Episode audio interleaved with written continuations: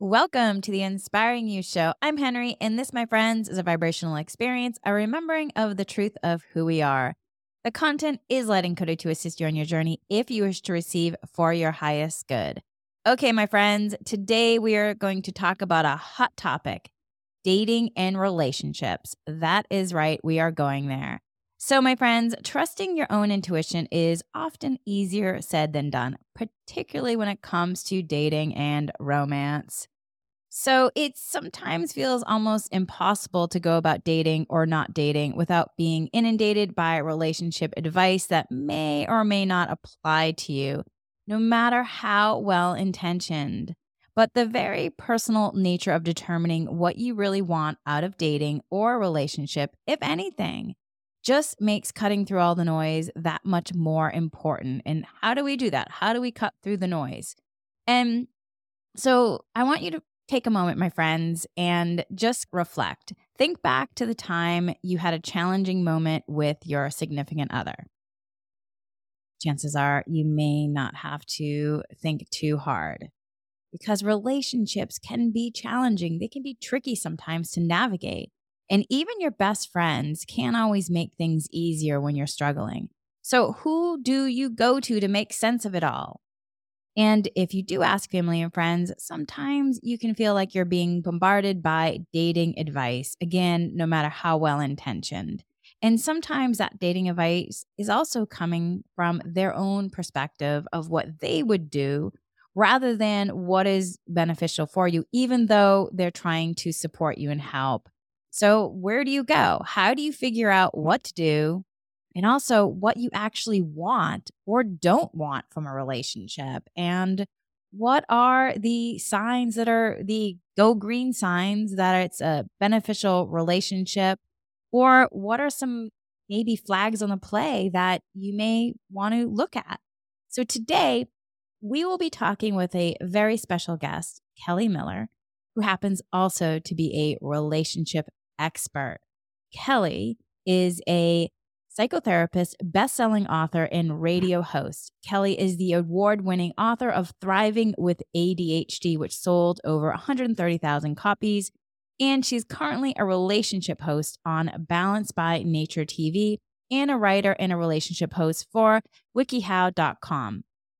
Kelli was a co-host on LA Talk Radio and an expert radio personalities for Sirius XM Radio. She was the women's relationship expert on the examiner.com and also the advice columnist to the largest listserv in the country, as well as a freelance writer to over 12 magazines and newspapers.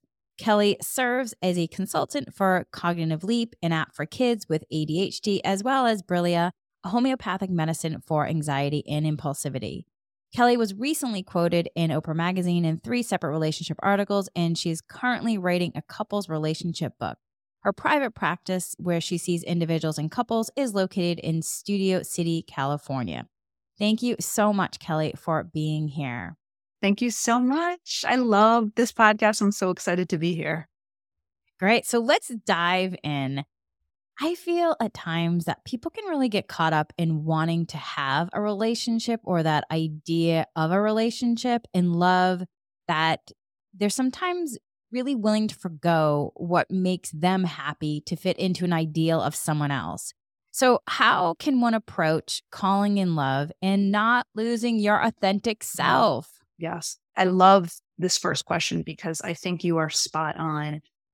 And I think the first step is recognizing I need to love myself first before I can love anybody else. And so I think the real dilemma is there's so many people who are looking for somebody else to fill themselves. And so we can feel fulfilled ourselves, then we can look at it more of a balance in a relationship rather than a fulfillment or seeking.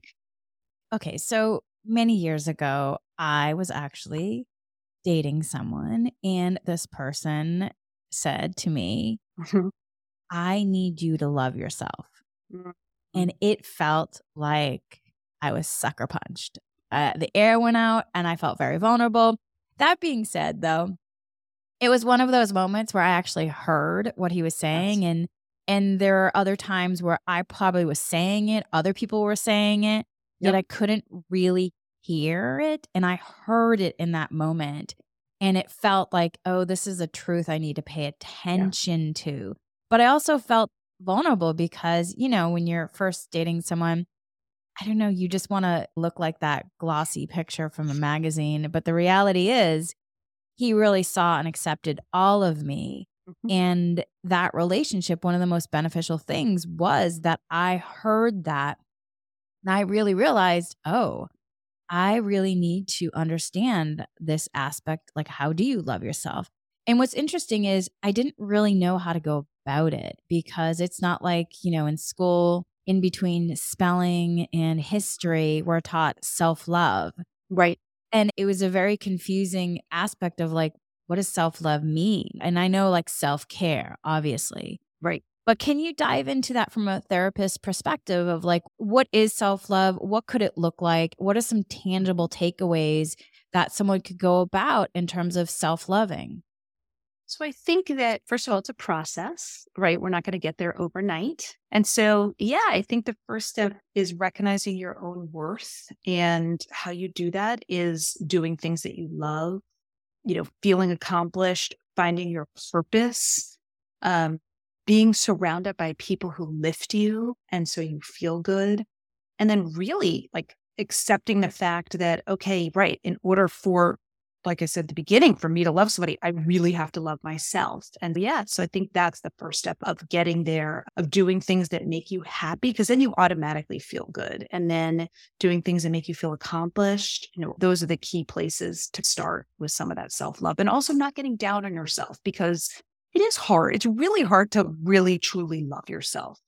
And so just recognizing, like, okay, you know, I'm a little bit more loving to myself than I was yesterday. So there's progress and knowing, okay, this is where I want to land is truly loving myself, but I'm getting there. Um, and so being gentle with yourself as you go through this process. So then the first step in terms of becoming an expert in relationships is really a relationship with yourself. Correct. That is absolutely right. Mm-hmm. And then in relationing with yourself, it is really going into your heart, seeing what brings you joy. Yep. And letting yourself starting to take those baby steps, which you mentioned too, you know, it may not happen overnight. And exactly. being patient with yourself, cultivating a practice of patience. And I think sometimes challenging as adults because I feel like this pressure that you're supposed to know it all yes. and as an adult, you're supposed to be in this perfection aspect of, you know, knowing how to take care of yourself. And again, I'll just say in school, it's not like in my school, at least, we weren't taught, you know, culinary, like here we're going to make breakfast, here we're going to make lunch. Mm-hmm. And, and those are the things that are really important in self care, self love. Exactly. Yep. And so it's having that patience. And so, what are some tools to cultivate like patience and kindness to self? So I think one way is we can be so kind and loving to other people or even to animals. And it's just recognizing, okay, wait, hold on, I can do that same thing for myself.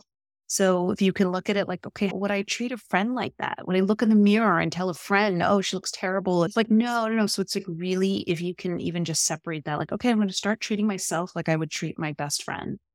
Um, and that's just sort of a good first step of treating yourself kindly. And, you know, when I have my clients, I'll say to them, write down a list of five things that you love about yourself emotionally, five things you love about yourself physically. And it's hard for them. And I recognize that, but it's like, okay, but we all have certain things that we do love. And so it's like, okay, starting from that point and just kind of looking at that, being like, okay, yeah. And so if you start to focus on the things you don't like, I just want you to come back to the things that you do and say, okay, well, you know what? I don't love this about myself, but you know what I really love? I love this and kind of reframing it into more positive thinking. I love that. I love that making a list of five things you love about yourself for emotional, five things you love yourself for physical. And I'm just going to say five things you love about yourself in terms of mental too. Yeah, I was going to say, or spiritual, exactly. Or spiritual. I love mm-hmm. that. So, friends out there listening, please take some time to journal and do this and put that list up. I also recently heard um, I heard on another podcast somebody Mel Robbins was talking about how her and her husband were doing this. Um, I do a lot of mirror work, and they were talking mm-hmm. about doing mirror work mm-hmm. and how there's data to back up it. Um, there's just stats specifically in this one case. if you high five yourself every morning in the mirror, mm-hmm. it can really support you in terms of building like encouragement and love and kindness. And that. so Mel Robbins and her husband did it, and her husband came on, and it was really interesting because he got really emotional at some points talking about it, mm-hmm. not realizing how you know, probably that there was a dip in his self esteem at some point in his relationship mm-hmm. to work, like that to go lifestyle, go, go, go expectation of, you know, success, being successful, being successful, being successful, mm-hmm. and then not taking that time to be present with yourself. And so, mm-hmm. you know, he high fived himself every morning in the mirror and he found that there was a huge change in how he felt about himself, which goes along with what the statistics were saying in terms of boosting your encouragement. Um, so I love that. I'm sorry, I have to interrupt you because it's so funny. I remember I was sitting for the social work exam and I took a test prep course, and she had said that she recommended when you're in the test, use yourself in the third person of like, you got this, Kelli, you got this, because it's almost as if somebody's saying that to you. And I remember doing that, and it really helped. It was like, okay, yeah, I got this, you know. And so it's like using yourself. And so that makes complete sense. It's like, yeah, finding yourself in the mirror, talking to yourself in that way, um, I think it does. It sounds silly at first, but then I think you just get used to it. It's like anything else. I love it. And it's really the coaching. And I was a mm-hmm. cheerleader in high school and elementary school. So it mm-hmm. really, for me, it really supports celebrating yeah. the team spirit. So, okay. So that's another tool too. I will say sometimes with my clients, um, you know, I have a lot of compassion and even in my own experience and with my friends and family members, where sometimes I see that kind of you getting caught in that um, addicted to the idea of wanting love, yet not allowing to be in the process of getting to know someone to see mm-hmm. if they're a beneficial fit for you. It's almost like you go to the end of, you know, we're in the relationship as opposed to it's like when you go grocery shopping, if you're in the aisle of the produce, you're deciding, you know, which tomatoes you want to get and you're pausing and having a moment. But it's almost like with romantic love, there's sometimes this rush and it doesn't even seem like people enjoy dating or enjoy getting to know someone, like being open and curious. And in my work in dowsing energy healing, you know, we clear the non beneficial aspects of getting caught in what's called like a love bite situation. So mm-hmm. that way the person can reset to connect to heart. So it's the heart to heart connection and not the addiction, you know, bite connection that's mm-hmm. causing mm-hmm. the grasping. So for you, like what in terms of any kind of recommendations you have or what could support people? I love that because I think you're so spot on. Once again, I think people want to rush it. And I wonder if it's because there's that insecurity. Is this person going to be there? Is this going to work? I need to know now. Let me just sort of, you know, lock it in and instead of being patient. But I also think it has to do with our society that we're so fast paced. I mean, think about even swiping, it's like you're just going, you're going, it's the next person. So it's like, let's use that same pace in a relationship. Like, okay, let's get there already. And it's like, I think we've lost sight of exactly what you're talking about of just slowing down and enjoying those moments. So for me, I think it's, and obviously you can speak a lot to this, but it's going to be doing that grounding work of while you're dating, of like just settling in and saying, okay, you know, I'm just I'm present right now. I'm going to just sort of take each date as they come, try not to get too ahead of myself. Really, anxiety or worry is fear of the future. So we just have to get you back to the present. So if your mind starts going there, what's going to happen? Where are we going with this? It's like bringing it back to the moment. Like, I'm okay at this moment. You know, I'm just going to take this one moment at a time, one text at a time. So really centering back to the present. So, in order to not rush the relationship and get too far ahead, and then also recognizing, oh, this is my own anxiety in this. This is my own insecurity that this is not going to work out. So, how can I self soothe? Oh, okay, I can take a nice bath, or I can call a friend, or I can take care of myself, and I don't need to let it bleed into the relationship. So, you bring up um, some really good points. One, when you're getting caught in that, you know, forecasting into the future and that fear of the future, which then can you know, at times support ungrounding the human. That's what I call it in my language. And mm-hmm. also then, you know, the regulation process where you're a vagus nerve and you can become really dysregulated. So, what are some signs that you could speak to that are signs of like dysregulation that maybe people then could have something to understand in the tangible? Sure.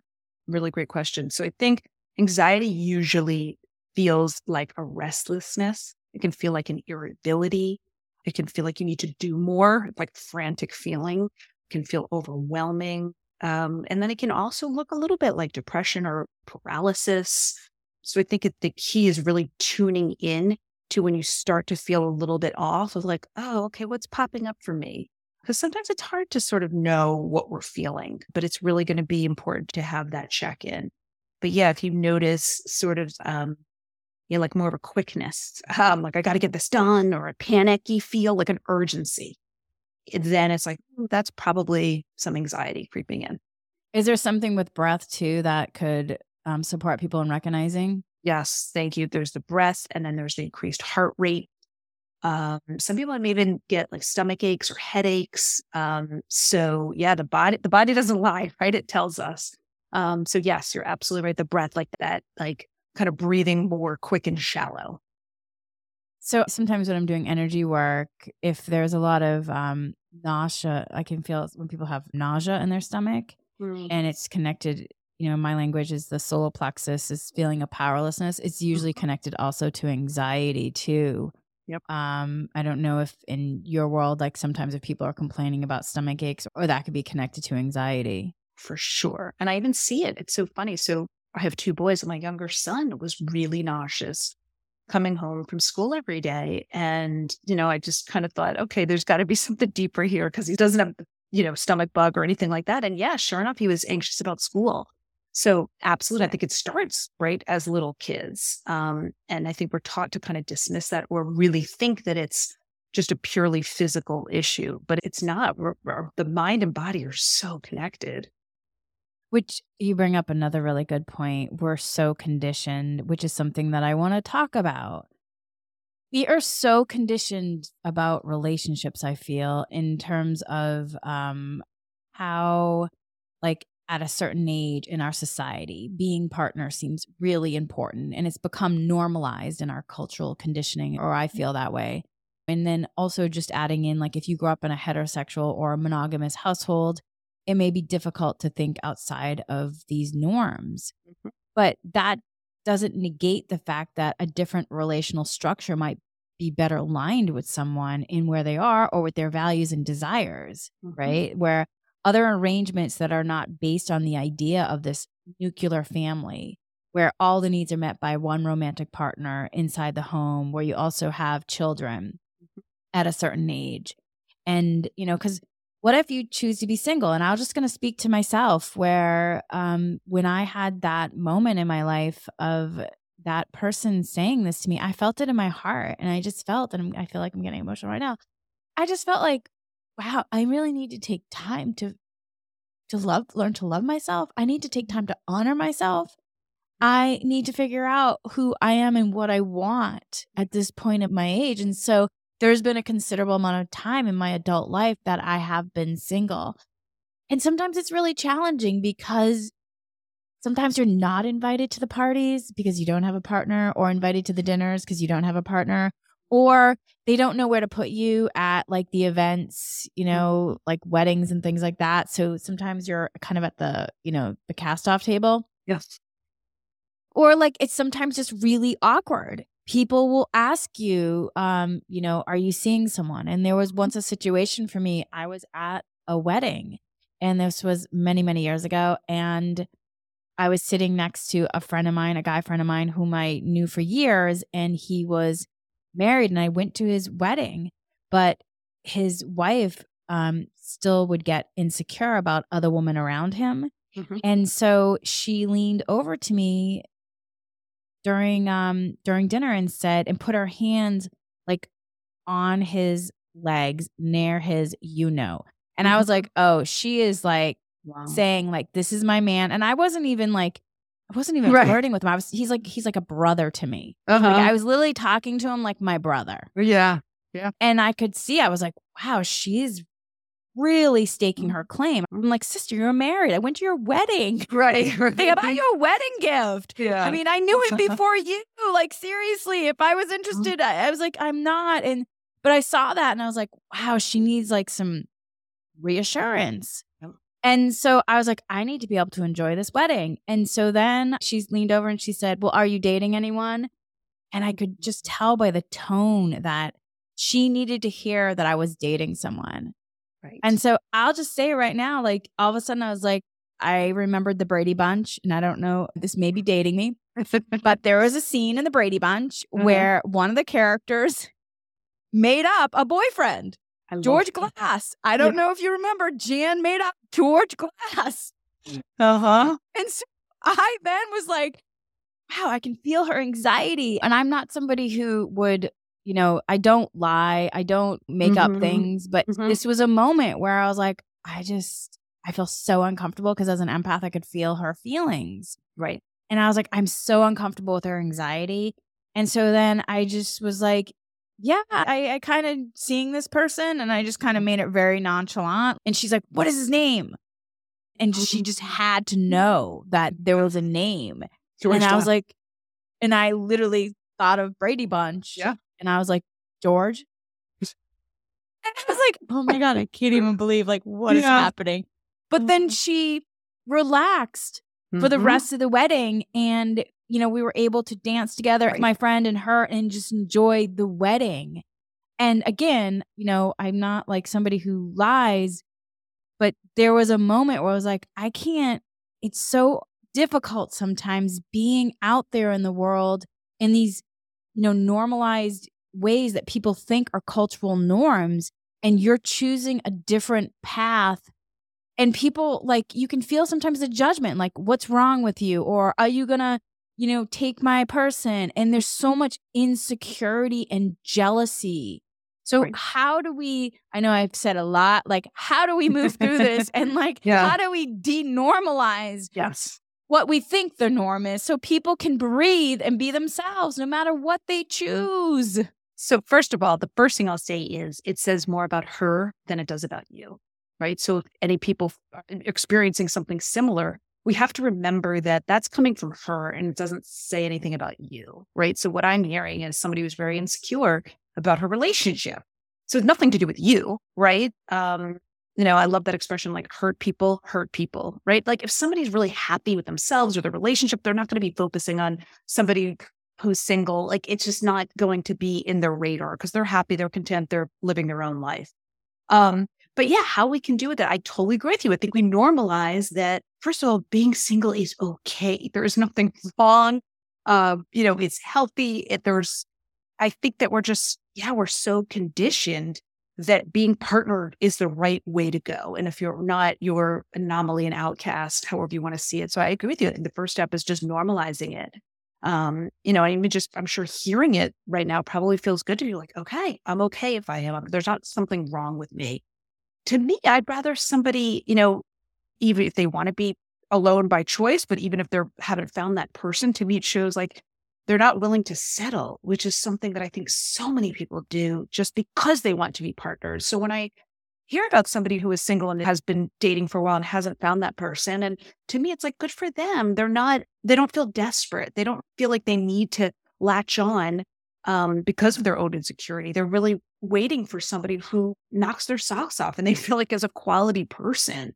Um, so, you know, to me, yeah, it's normalizing it and also, um, you know, and, and recognizing where you are in your life, right? Like you had said, you took that time to really love yourself and and I think that is so important. I get really nervous when people jump from relationship to relationship to relationship because it's like, but who are you, you know, in all of this? So I think there's so much quality time that can happen when you are single that people underestimate, um, you know, and, and how you can grow and evolve, feel empowered.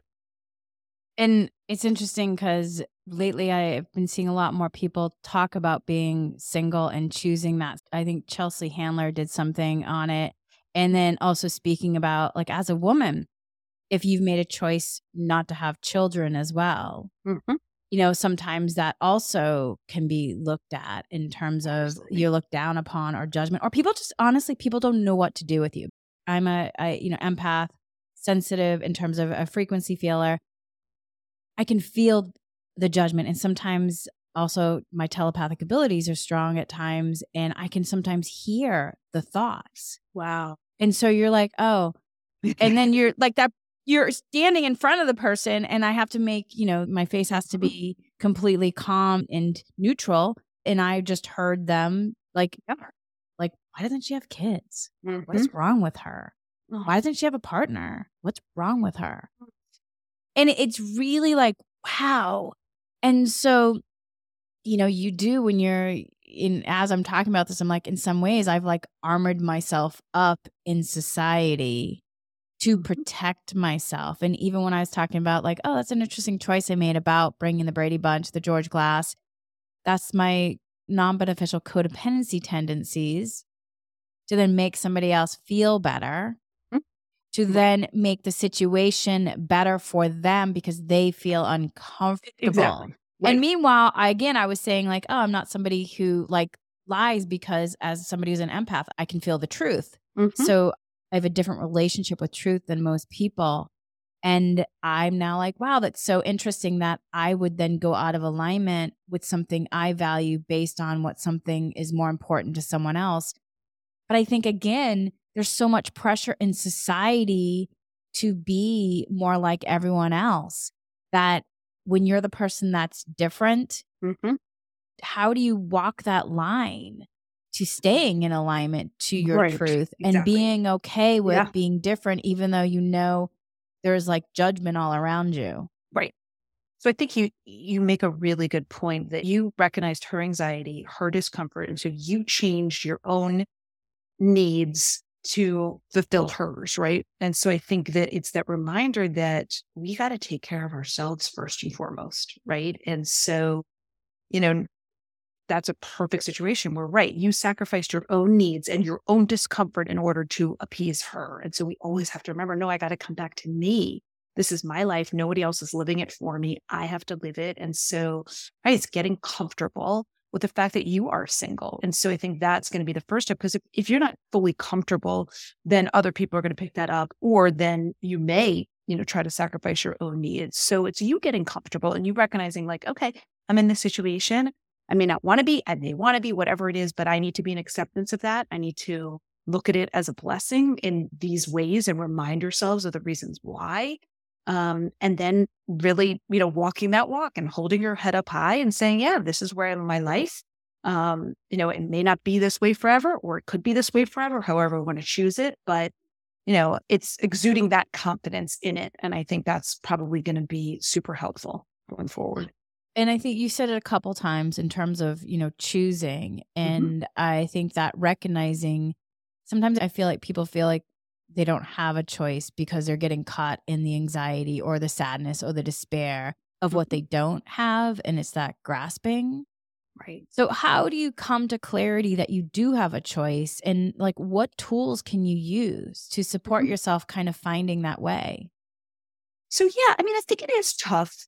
I have a lot of clients who are single and don't want to be. They want to have a partner, which makes perfect sense. And again, like that's okay too, right? We are social creatures. We want to be with others, you know, so that's okay too. I think that it's working in that in between where they do want that, which makes sense. But okay, so how can we help you in that in between, right? And so it's going back to a lot of those things that we were talking about at the beginning of really kind of doing those things that you love and living your life in the in between, however that looks to you. Um, doing volunteer work, doing your passions, learning a new language. Um, and then it's also, yes, saying yes to things, right? So that there is potential to meet people. Um, anytime somebody says anything, some sort of social event, it's saying yes to that. Um, and so it's just recognizing that, okay, this is a transition period that I'm in. I may not love it, which is understandable. And, you know, we have to understand that, but it doesn't mean forever.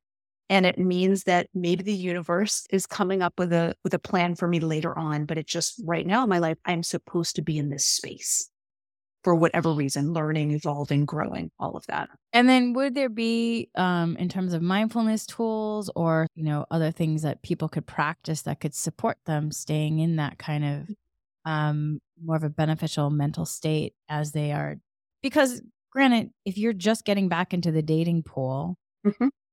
You can be Oh. uncomfortable. And and that's where it's like I think also people want to jump into like the I'm in the joy of the love, which Yeah. yes, you can mm-hmm. be, but you may also be uncomfortable. Yes. And so how do you learn to be uncomfortable in the growing aspect of doing something new as an adult? Sure. So I'll answer the first part of that question first is like, what do you do, you know, in that in between? And I think, you know, I think it's just one of those grounding mantras, like I'm exactly where I'm supposed to be right now. And reminding yourself, you know, because to me, there are no accidents. We're exactly where we're supposed to be. So it's like, okay, this is painful. This is uncomfortable, but this is where I'm supposed to be. And, you know, it's that recognition. Um, and then, you know, with the discomfort of dating, it is hard. I mean, I can't deny that. I wish I could say it was easy. It's not. Online dating, especially, I think is very difficult. Um, and so it's, you know, so then bringing in compassion for yourself, then where it, this is difficult, but you're okay. You're right. okay. I always say, I'm okay. That's the mantra that is, I'm okay. I'm okay. Yeah. I'm okay. I'm okay. Mm-hmm. Yes, this feels scary, recognize, but I'm okay. I'm okay. I'm okay. You can do this, human. Yes. You're okay. Human.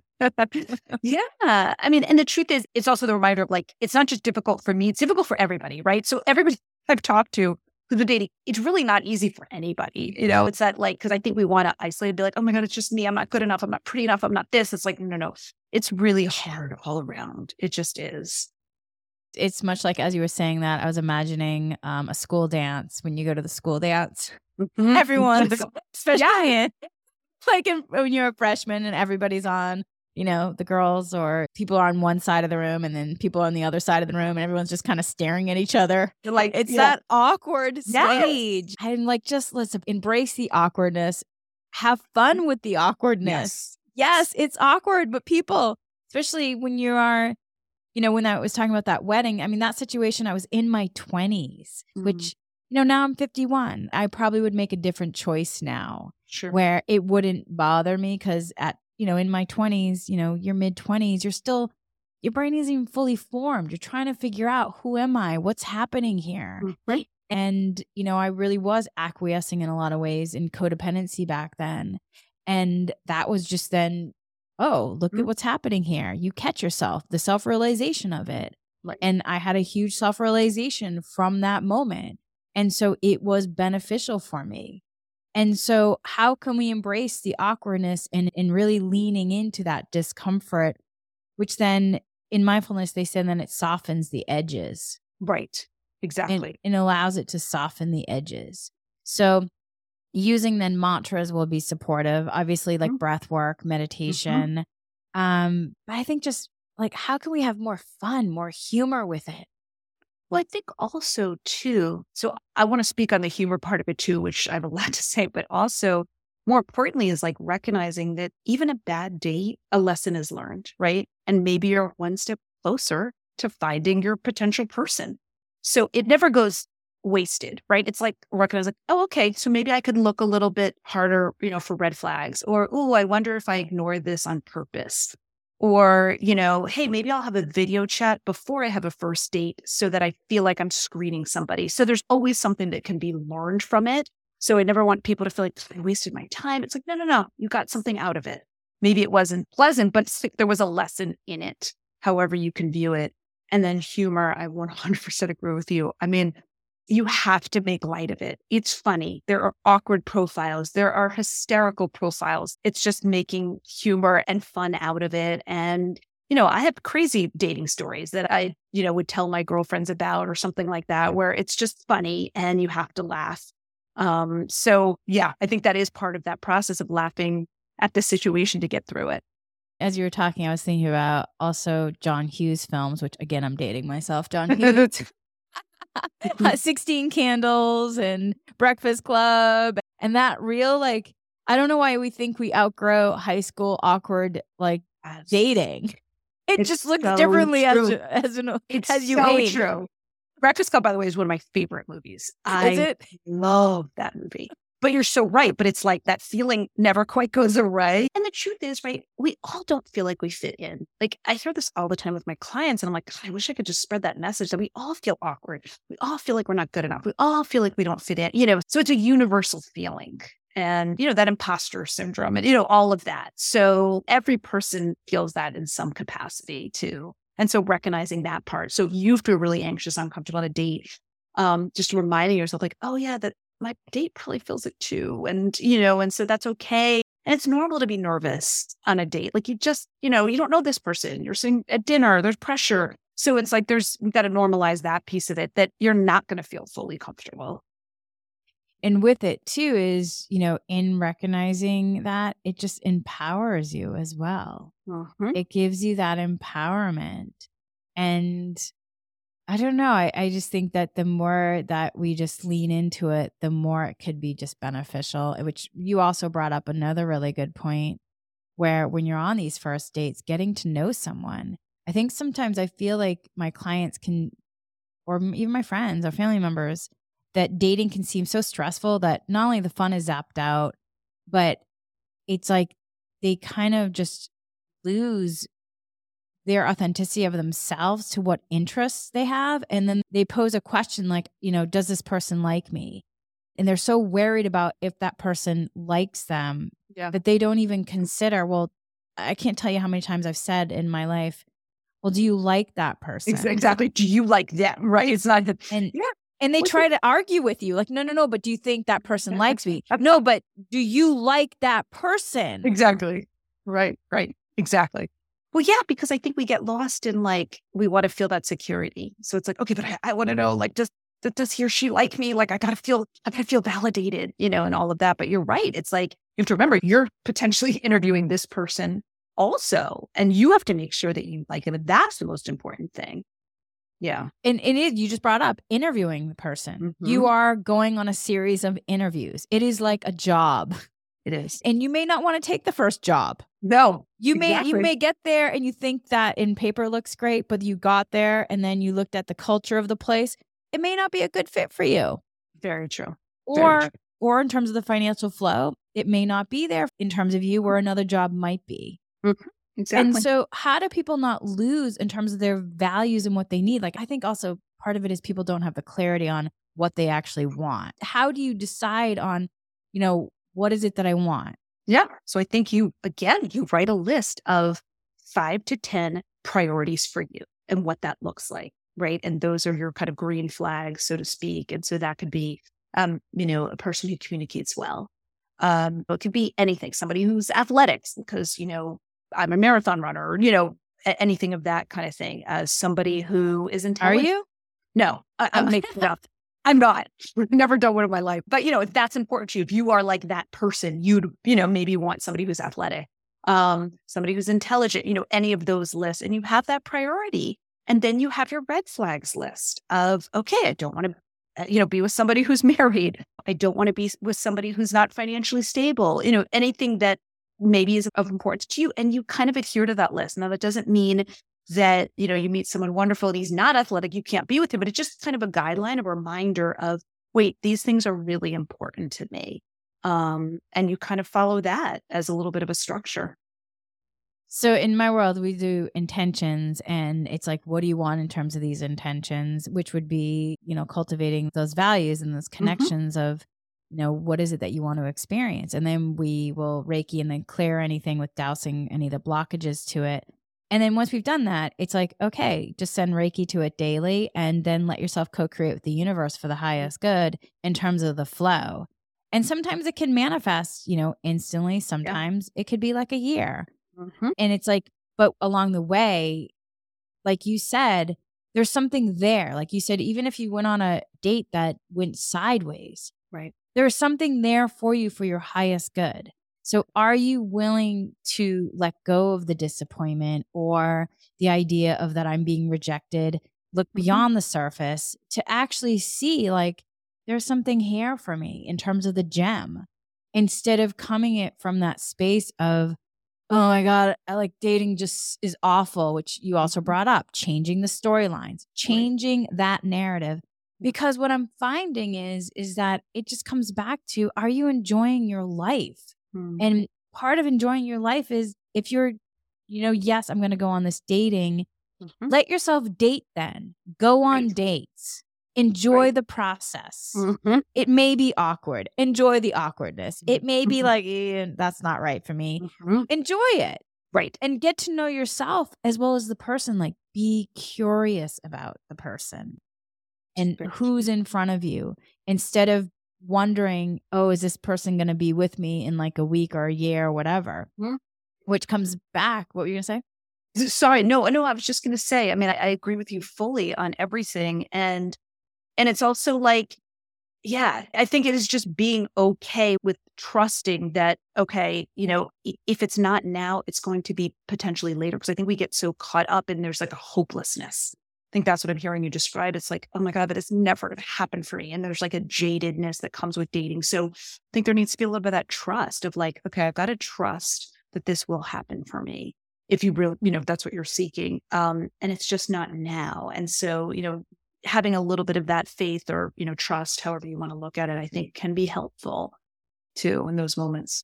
So then, which is you bring up, you know, a couple of great points. One, trust. And mm-hmm. that's also part of trusting yourself, trusting the process that it's unfolding. Yes. And letting yourself know that, you know, it's going to happen for the highest good and letting go of that definitive timing that you're trying to put on it.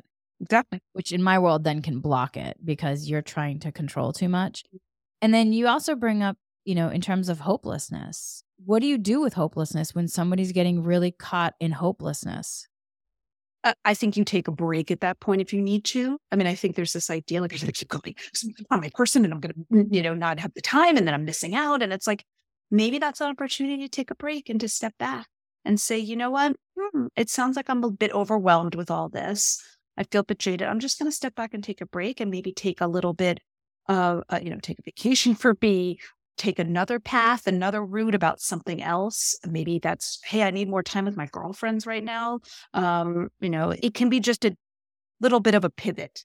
And then you come back to it if you want to, if you're ready. You know, that's kind of how I see it.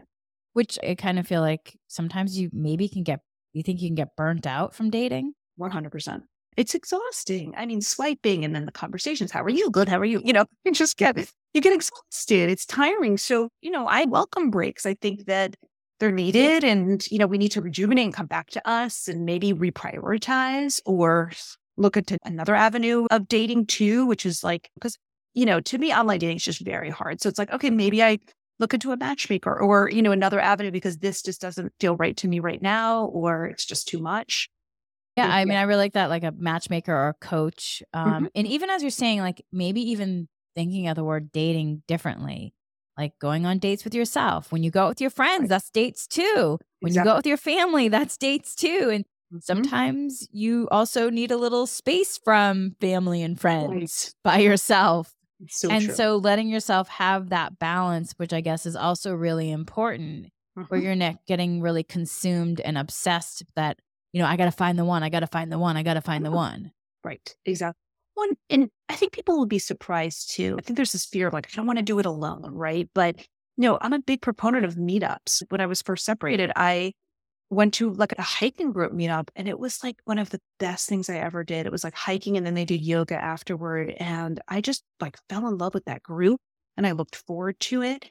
And it just made me feel connected and purposeful and, um, you know, gave me adrenaline and, you know, all those things. And so it's like that's something that I never would have found if I was partner. And so it was such a cool delight, right? So it may surprise you. And so it's really like checking in what kind of things do I like to do and where can I, you know, do those things um, in the meantime, right? In this transitionary period or however you want to look at it. Yeah. So you bring up also um, how long we've been divorced four years. Okay, so you were divorced for four years. How long were you married? 15. 15 years. And so in the marriage in 15 years, what were mm-hmm. some of the um, tools that you used to support yourself through the marriage in terms of relationship mm-hmm. aspect? Well, I think that's the other piece too, right?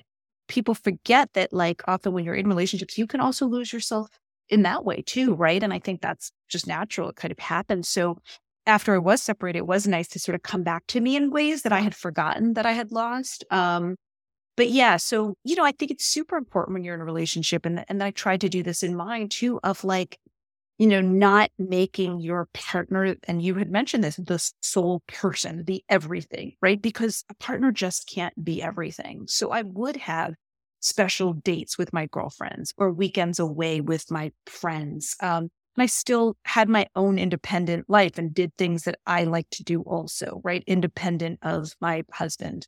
And so I think those are super important because you still need to main, maintain a sense of identity and who you are and to make sure that you don't lose that part of you. So you um in your bio it says you're writing a book about Mm-hmm. couples. Can you share some of what it's going to be about? Yeah. So I am right now in the process, let's see, fingers crossed, um, talking to some publishers about this. But yeah, it's basically the 15 most common relationship issues and three solutions for each one. So, you know, working now with, I don't know, over 500 couples, it's kind of like the same things you hear over and over again, right? Like my partner doesn't listen to me. Um, you know, my partner doesn't want to have sex anymore, you know, things like that. And so it's kind of like some solutions to that. So what Um, would be some of the solutions? Can you give us a little bit of a Yes, I'll give you a little teaser. Um, so, like for example, you know, my partner doesn't listen to me, and so to me, a lot of times it's really just the basic communication that needs to be taught, right? And so, one thing I talk about in the book is something called fast food communication rule. So, a lot of times, kind of think we're hearing our partner, but we're really not, and so it's really just kind of mirroring what they're saying to you. So, you know, if you think about a fast food restaurant, McDonald's, you know, you go up to the window when you're in the drive through and you said, like, you know, a McFlurry shake and a small fries. And they repeat back what they said to you and they even show it on the screen for clarity. And I think we need to do that with our partners. So, if we're having those really difficult conversations, it's, you know, your partner saying to you, like, I'm really upset, you're working late all the time. So it's really just kind of mirroring back of like, okay, so what I'm hearing you say is you're upset that I've been working late so much. And it's like the person immediately feels validated. Okay, yeah, they heard me. Or they have the opportunity to correct. Or like, no, no, no, I actually meant, you know, that I'm upset that when you do work late, this happens, or, you know, whatever it is. So it's a really nice clarification tools. So the book's kind of like things like that, where, you know, I, eh, just common issues. And then just, I'm a very tool based therapist. I like to give tools to my clients so that they can walk away and they can utilize this. Um, and so it's a real tool based book that. we'll So see. what did you learn through the flow of at least some of these things from your marriage that you learned as well as from working with couples? Yeah, absolutely. I think it's both. I mean, I think they're universal. I think it happens, you know, no matter what culture or status, any of that. I think we all could, we all need refreshers, right, on communication because we get so caught up in our feelings and in the moment. And it's like, oh, yeah, I need to kind of step back and sort of revisit some of these basic tools. Or sometimes we're not taught it at all, right? We had modeling growing up and our caregivers weren't the best models for that. So it's like, wow, this is the first time or they don't know what a healthy relationship looks like. And so there's some psychoeducation around that of like, okay, wait, this is kind of what a healthy relationship looks like. Those kind of things. Uh, I took some nonviolent communication courses last year, which were just amazing. The fast food um, reference kind of reminds me of um, of the course that I took, and in it, it, it all it, how important communication is. And I was a communication major in college, and I it just reminded me how much I love taking communication classes, but also like you're saying about the importance because you know coming back to the needs and wants like what do you want and what do you need Right. in in communication whether or not you're saying it or not you are speaking in needs and wants and sometimes it can be so confusing that we think that our partner or someone else is going to get it as we're communicating but that's just not the case and so Right. having what you're saying the clarity on what is it that you want and need Mhm. and also understanding that it also doesn't mean that if you are in a romantic relationship that the partner is the expectation of that they're going to meet those needs and wants Exactly. Uh, yes, very much so. because they may not be able to No. however they can be in humility and compassion and say i'm really sorry that i'm Mhm. not able to and that just gives Definitely. you an opportunity then to be like okay well i still have this need and want Yep. and let me go see here so in working with this then how did you support yourself moving then in terms of marriage separation like what were some of the tools that you used to help yourself you know were you hurt from it were you sad Yeah. Oh, yes. You know, one thing that I realized that I loved, one of my favorites, uh, favorite author, inspirational person is Pema Chodron. She got divorced. And I love that because it's just a sort of that reminder that, you know, in our toughest space, you know, we can really evolve and grow. And if you look at people who you find inspiring, they, chances are they haven't had an easy life, right? So, in order to be wise, I think you need to go through a lot of obstacles. And so, you know, for me, one of those things was that reminder of like, okay, this is a really tough time, but like there's growth in this. And again, there's lessons learned.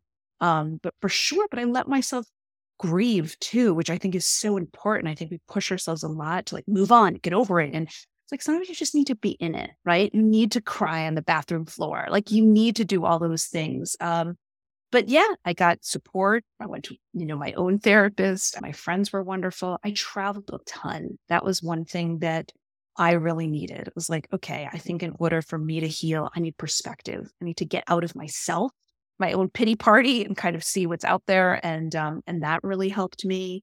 And then really kind of building a new life for myself and understanding that there is this transition, right? There's a, death of something that I thought. There's a death of a dream. There's a death of an institution, you know, all of that. And then kind of creating a new life for myself. And I think you, in, you know, bringing up grief, I think like sometimes people don't realize that when you're married and then getting a divorce, that is, that is a death. That is a loss. That is grief. Mm-hmm. And so, what are some of the signs that somebody would be in grief yes. in a relationship? So, I did a radio show a few years back, and I had this an author on who wrote the Grief Recovery Handbook. And I was married at the time, and he would. He I've done that program, by the way. Oh, it's, really? It's excellent program. Yeah, it's really good. And so he had lost somebody, like I think it was a child, and um, you know, and he was talking about the grief, but he repeatedly talked about his divorce.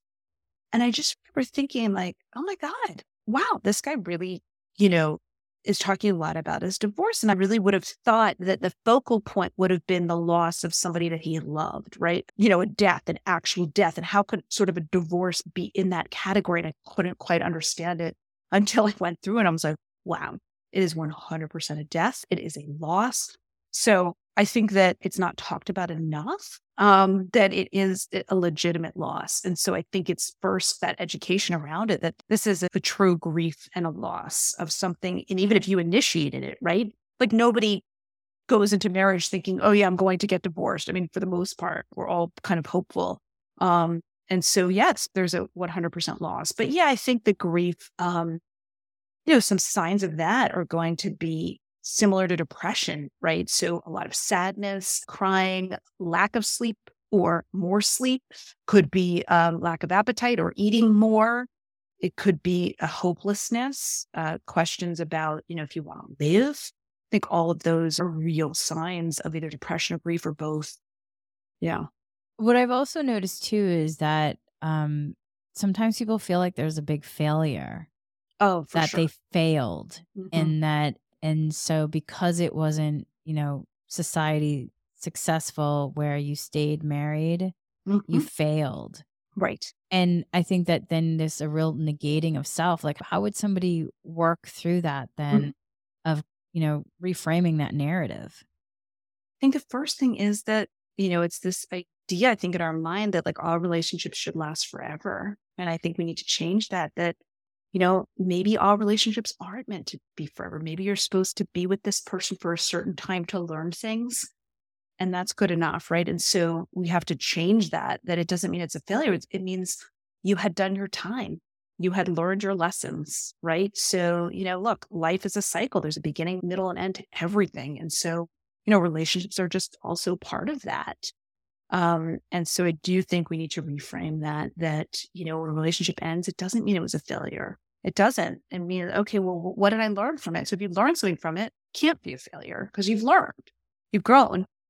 Into enjoying the experience. If you've enjoyed the experience and you've had moments where, I don't know, you were cooking and laughing, eh, that's something that probably brought a lot of heart happiness. Exactly. It's and, so true. And just because you didn't have every moment ending in that happily ever after, right. can you give yourself the gratitude of the moments that were lived in mm-hmm. presence? Mm-hmm. Exactly. And I think that's really important. I also, um, with energy healing and energy of grief, grief can be really heavy as an energy. Mm-hmm. And um, so sometimes tiredness can come in where I'll give you an example say if you're going to go clean the refrigerator and normally you'd be able to do the whole refrigerator mm-hmm. you might find that you're tired after just doing one part of the fridge right and so grief is a heavy emotion and i think sometimes people don't discern between wow i'm feeling tired that that could be grief, Right, exactly. Processing. Thank you so much. Yes, it's a feeling of like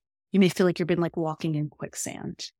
It's sort of like that sluggish, right? Or you just don't feel as motivated. You can't figure out why, all of that. Yes, I'm so glad you brought that up. It's very true.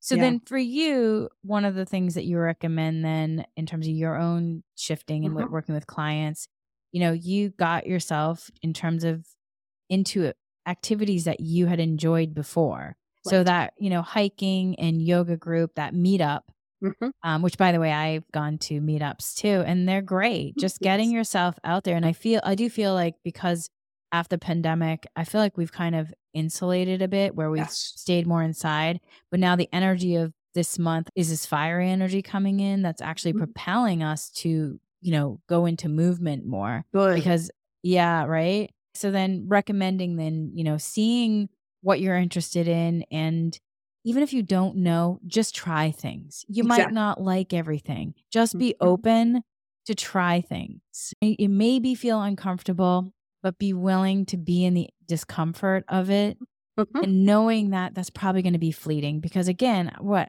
how long do emotions last is it like 90 seconds emotion can last Yeah, it's very quick. I don't know the exact, but you're right. And we can work through it. Or also knowing you may be uncomfortable for the first exactly few minutes, but then at the end, you may be like, oh my God, I'm so glad I stuck with it.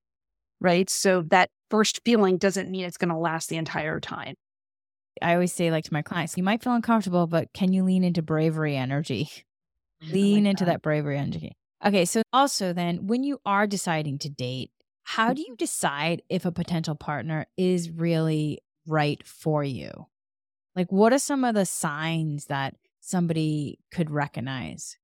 Well, So I think there's a difference, right, between having a healthy relationship, right, and maybe feeling like somebody's right for you. And I think they both can interject, but I guess I'll speak first on the healthy relationship, right? So, you know, again, it's those green flags that we kind of talked about where, you know, it shouldn't feel difficult, right? It should feel very easy. It should be an easy flow. So, you know, it's going to be what you think of as a healthy person, someone who treats you kindly, somebody who, you know, communicates to you, somebody who appreciates your needs and values, right? Somebody you feel comfortable expressing your needs to, um, things of those sorts. So that's kind of what a healthy relationship. And how do you know if somebody's right for you? I think if it's a healthy relationship and it's also kind of I'm a pig, just like you, like a body mind, like, does this feel right in my body? How do I feel when I'm with this person? Like, am I at ease, right? Or am I tensed? Am I anxious? Am I, no, um, so interesting. I'll just share. I had dated somebody who was a really good guy, but I just in my body, something didn't feel right. And it was almost like my body wouldn't let me, like my mind was like, no, no, he's a good guy. You know, my body was like, I was breaking out. I couldn't sleep. I was not eating. My body was like, "Mm-mm, nope, not going to let you. And I had to end it because it's like my body was like, this isn't right. So I think we need to also just really trust what our body's saying to us. And so that would be my suggestion is like, what do you feel? You know, when you're around this person. And, you know, again, like just trying to tune out everything else because you said at the beginning, right? Our friends are going to want to give us advice. Our parents are going to want to give us advice. Um, you know, all of that and just kind of tuning that out and really listening to yourself, what feels right to you. Which it's interesting because you were just saying like your mind, because your mind can be conditioned to society, to Yeah. your friends and family, to grandma who really wants you to be in a relationship, or you know your parents who want you to be married and and Yeah. secure. Right? You Mhm. are now secure because you're married. Yes. Um, or now then you can have a family. You're secure. You're set Right. up. Mhm. Which then, in some ways, your mind is lying to you because it's from a narrative that is from the cultural conditioning or society or from family that then that narrative is just coming in to kind of almost like some ways brainwashing you to try to say yes yeah. but that's where then using mindfulness to clear the past to be Mhm. in the present bringing the mind to the present with the body Very and true. checking in because the body, as Dr. Bessel van der Kolk from The Body Keeps Mm. the Score, the body keeps the score. And you just Mhm. brought in a, you know, perfect illustration of it that your body, you're breaking out, things are happening in your body, Mhm. and it was not happening before when you Nope. weren't dating this person. Nope. And now your body's letting you know, hey, Yep. This And right.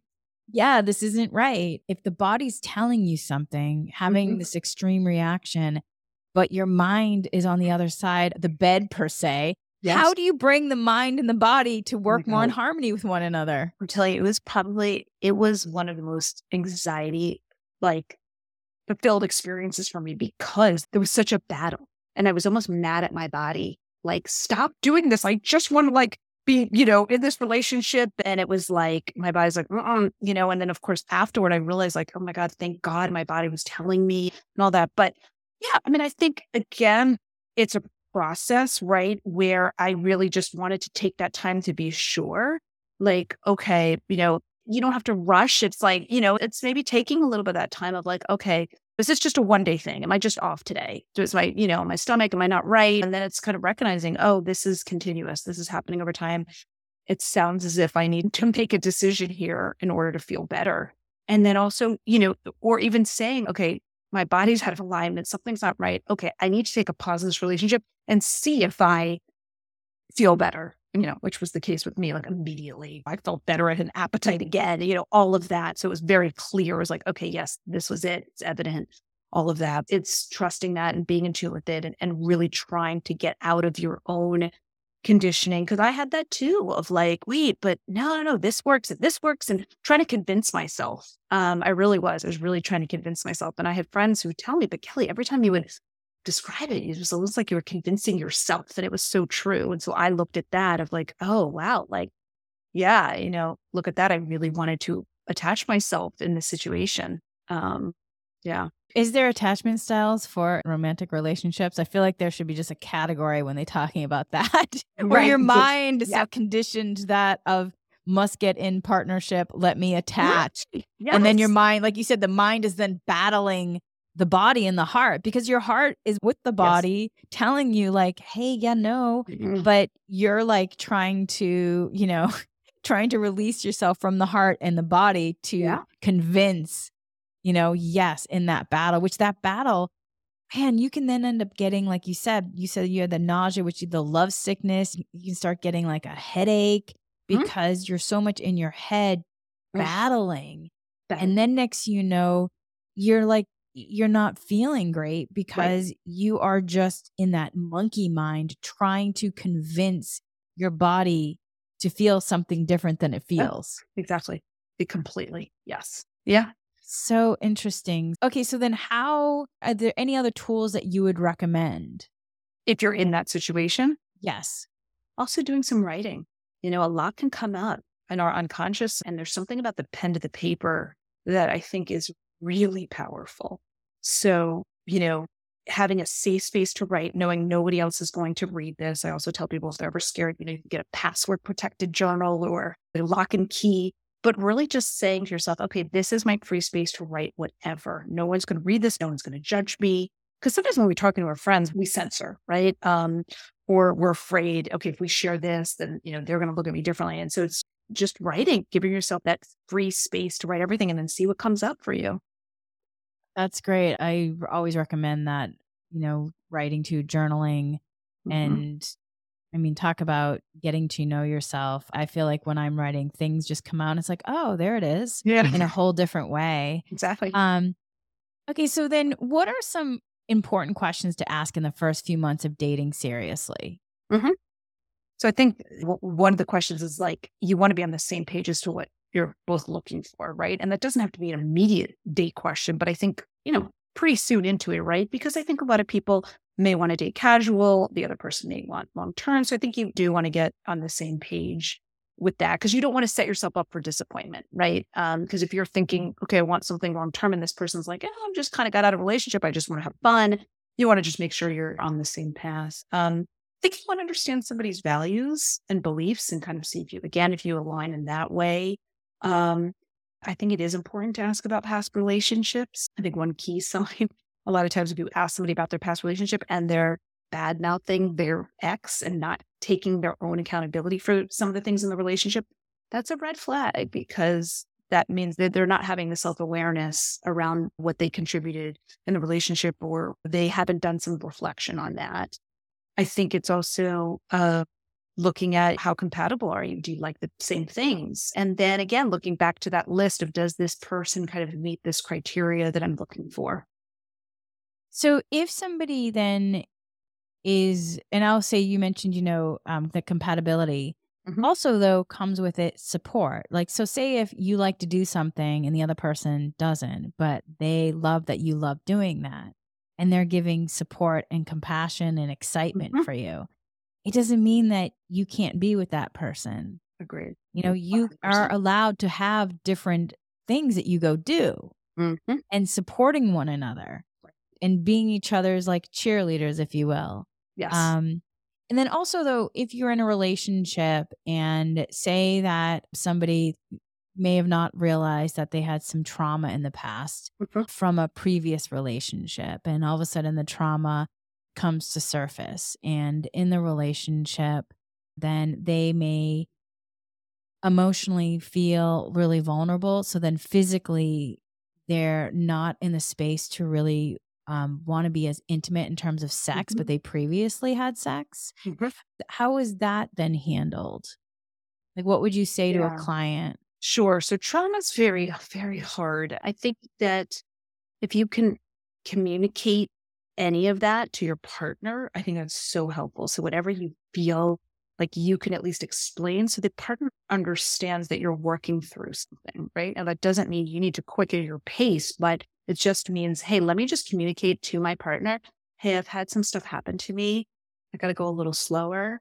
Or, um, you know, when this happens, it often triggers me, just a fair warning. So, whatever you can just convey, I think is super helpful to the other person because we sometimes create like a wall. We don't even realize it because of our trauma. And then the other person's like, what's going on here? Are they not interested? You know, so we just need to bridge that gap a little bit. And then I would highly recommend that that person seek their own individual therapy so that they can work through that and then have a healthy relationship through that.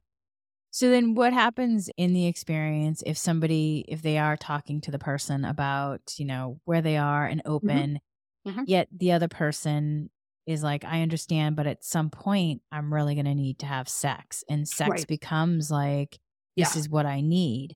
Right. Yet the other person is still processing and not really there yet. Mm-hmm. Um, how is that handled then in terms of like resolving the differences and mm-hmm. being compassionate, you know, to one's another needs to in sure. terms of the relationship? So I think at that point, if I had two people coming in, I'd say, okay, we absolutely should have a couples session. So if you can seek a couples therapist who can work through that with you. Um, and there are techniques to work through that. Um, there's something called sensate focus, which I also talk about in the book, where what does that mean? You know, so it's basically a technique where if people haven't had sex and they want to start that path again towards having sex, but there is trauma or there's other issues, it's really a gentle way of kind of integrating it again. And so there's kind of three phases. And the first phase is just sort of a gentle touch with sex off the table. So it'd be like a light massage or hand holding, or, you know, it's just really getting into the pleasure of touch again without the pressure of having to have sex. And so it'd be, you know, something like that that I'd work through the couple with. Um, and then there'd be education around when somebody's had trauma, especially sexual trauma, the partner needs to understand what that looks like and that this may take a while and understanding a little bit more in that. And so then they can be more patient and understanding as they go through that. It's interesting that um, I also hear from clients just different aspects in relationship with sex, which mm-hmm. yes, you're having a relationship with each other, but then there's also like a relationship with your emotional, your mental mm-hmm. bodies, your physical bodies, and the relationship with sex. Yeah and how sometimes in an unconscious way sex could be used in some ways to weaponize which then can bring discomfort in different ways whether mm-hmm. or not like it could even be where you know somebody might be upset with the other person and then they're mm-hmm. withholding sex yes. sure and then the other person feels rejected like what are some tools for that because it can get messy yeah messy yeah. yeah again, so if I had this couple in my office, the first question would be, you know, what does sex look like to you? What does it mean to you?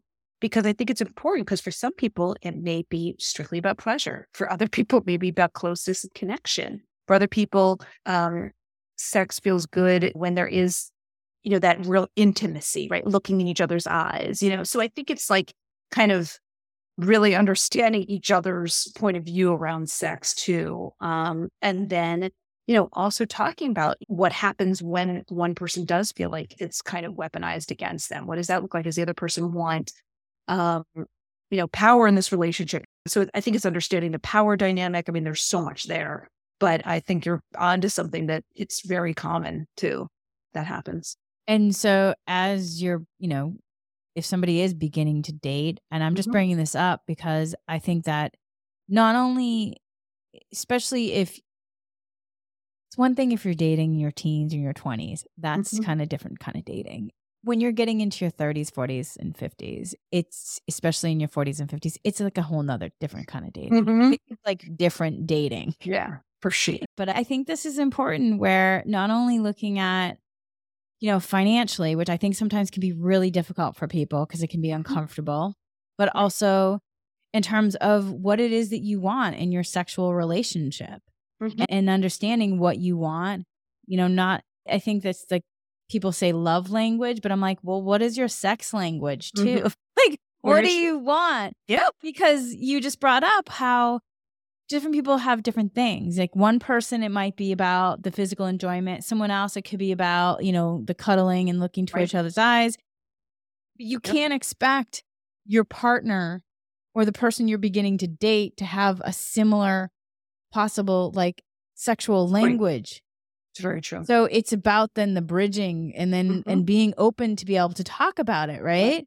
Exactly. And the confidence and the courage. So just really you know, bringing that too. And then also that if there are some challenges, you mentioned, you know, seeking out couples therapy. Mm-hmm. And that's something that you also do, right? Couples yes. therapy? Correct. Okay. So then how can couples therapy then help people? And what happens if you're just beginning to date someone and you mm-hmm. do like them, but you're finding that your communication styles are different? Right. Like, could you go to couples therapy if you're just beginning to date? Like, what do you absolutely. recommend? Yeah, absolutely. I think, you know, I'm all about, obviously, I'm biased as a therapist, but I'm all about therapy for individuals and couples. And I never think it's too early.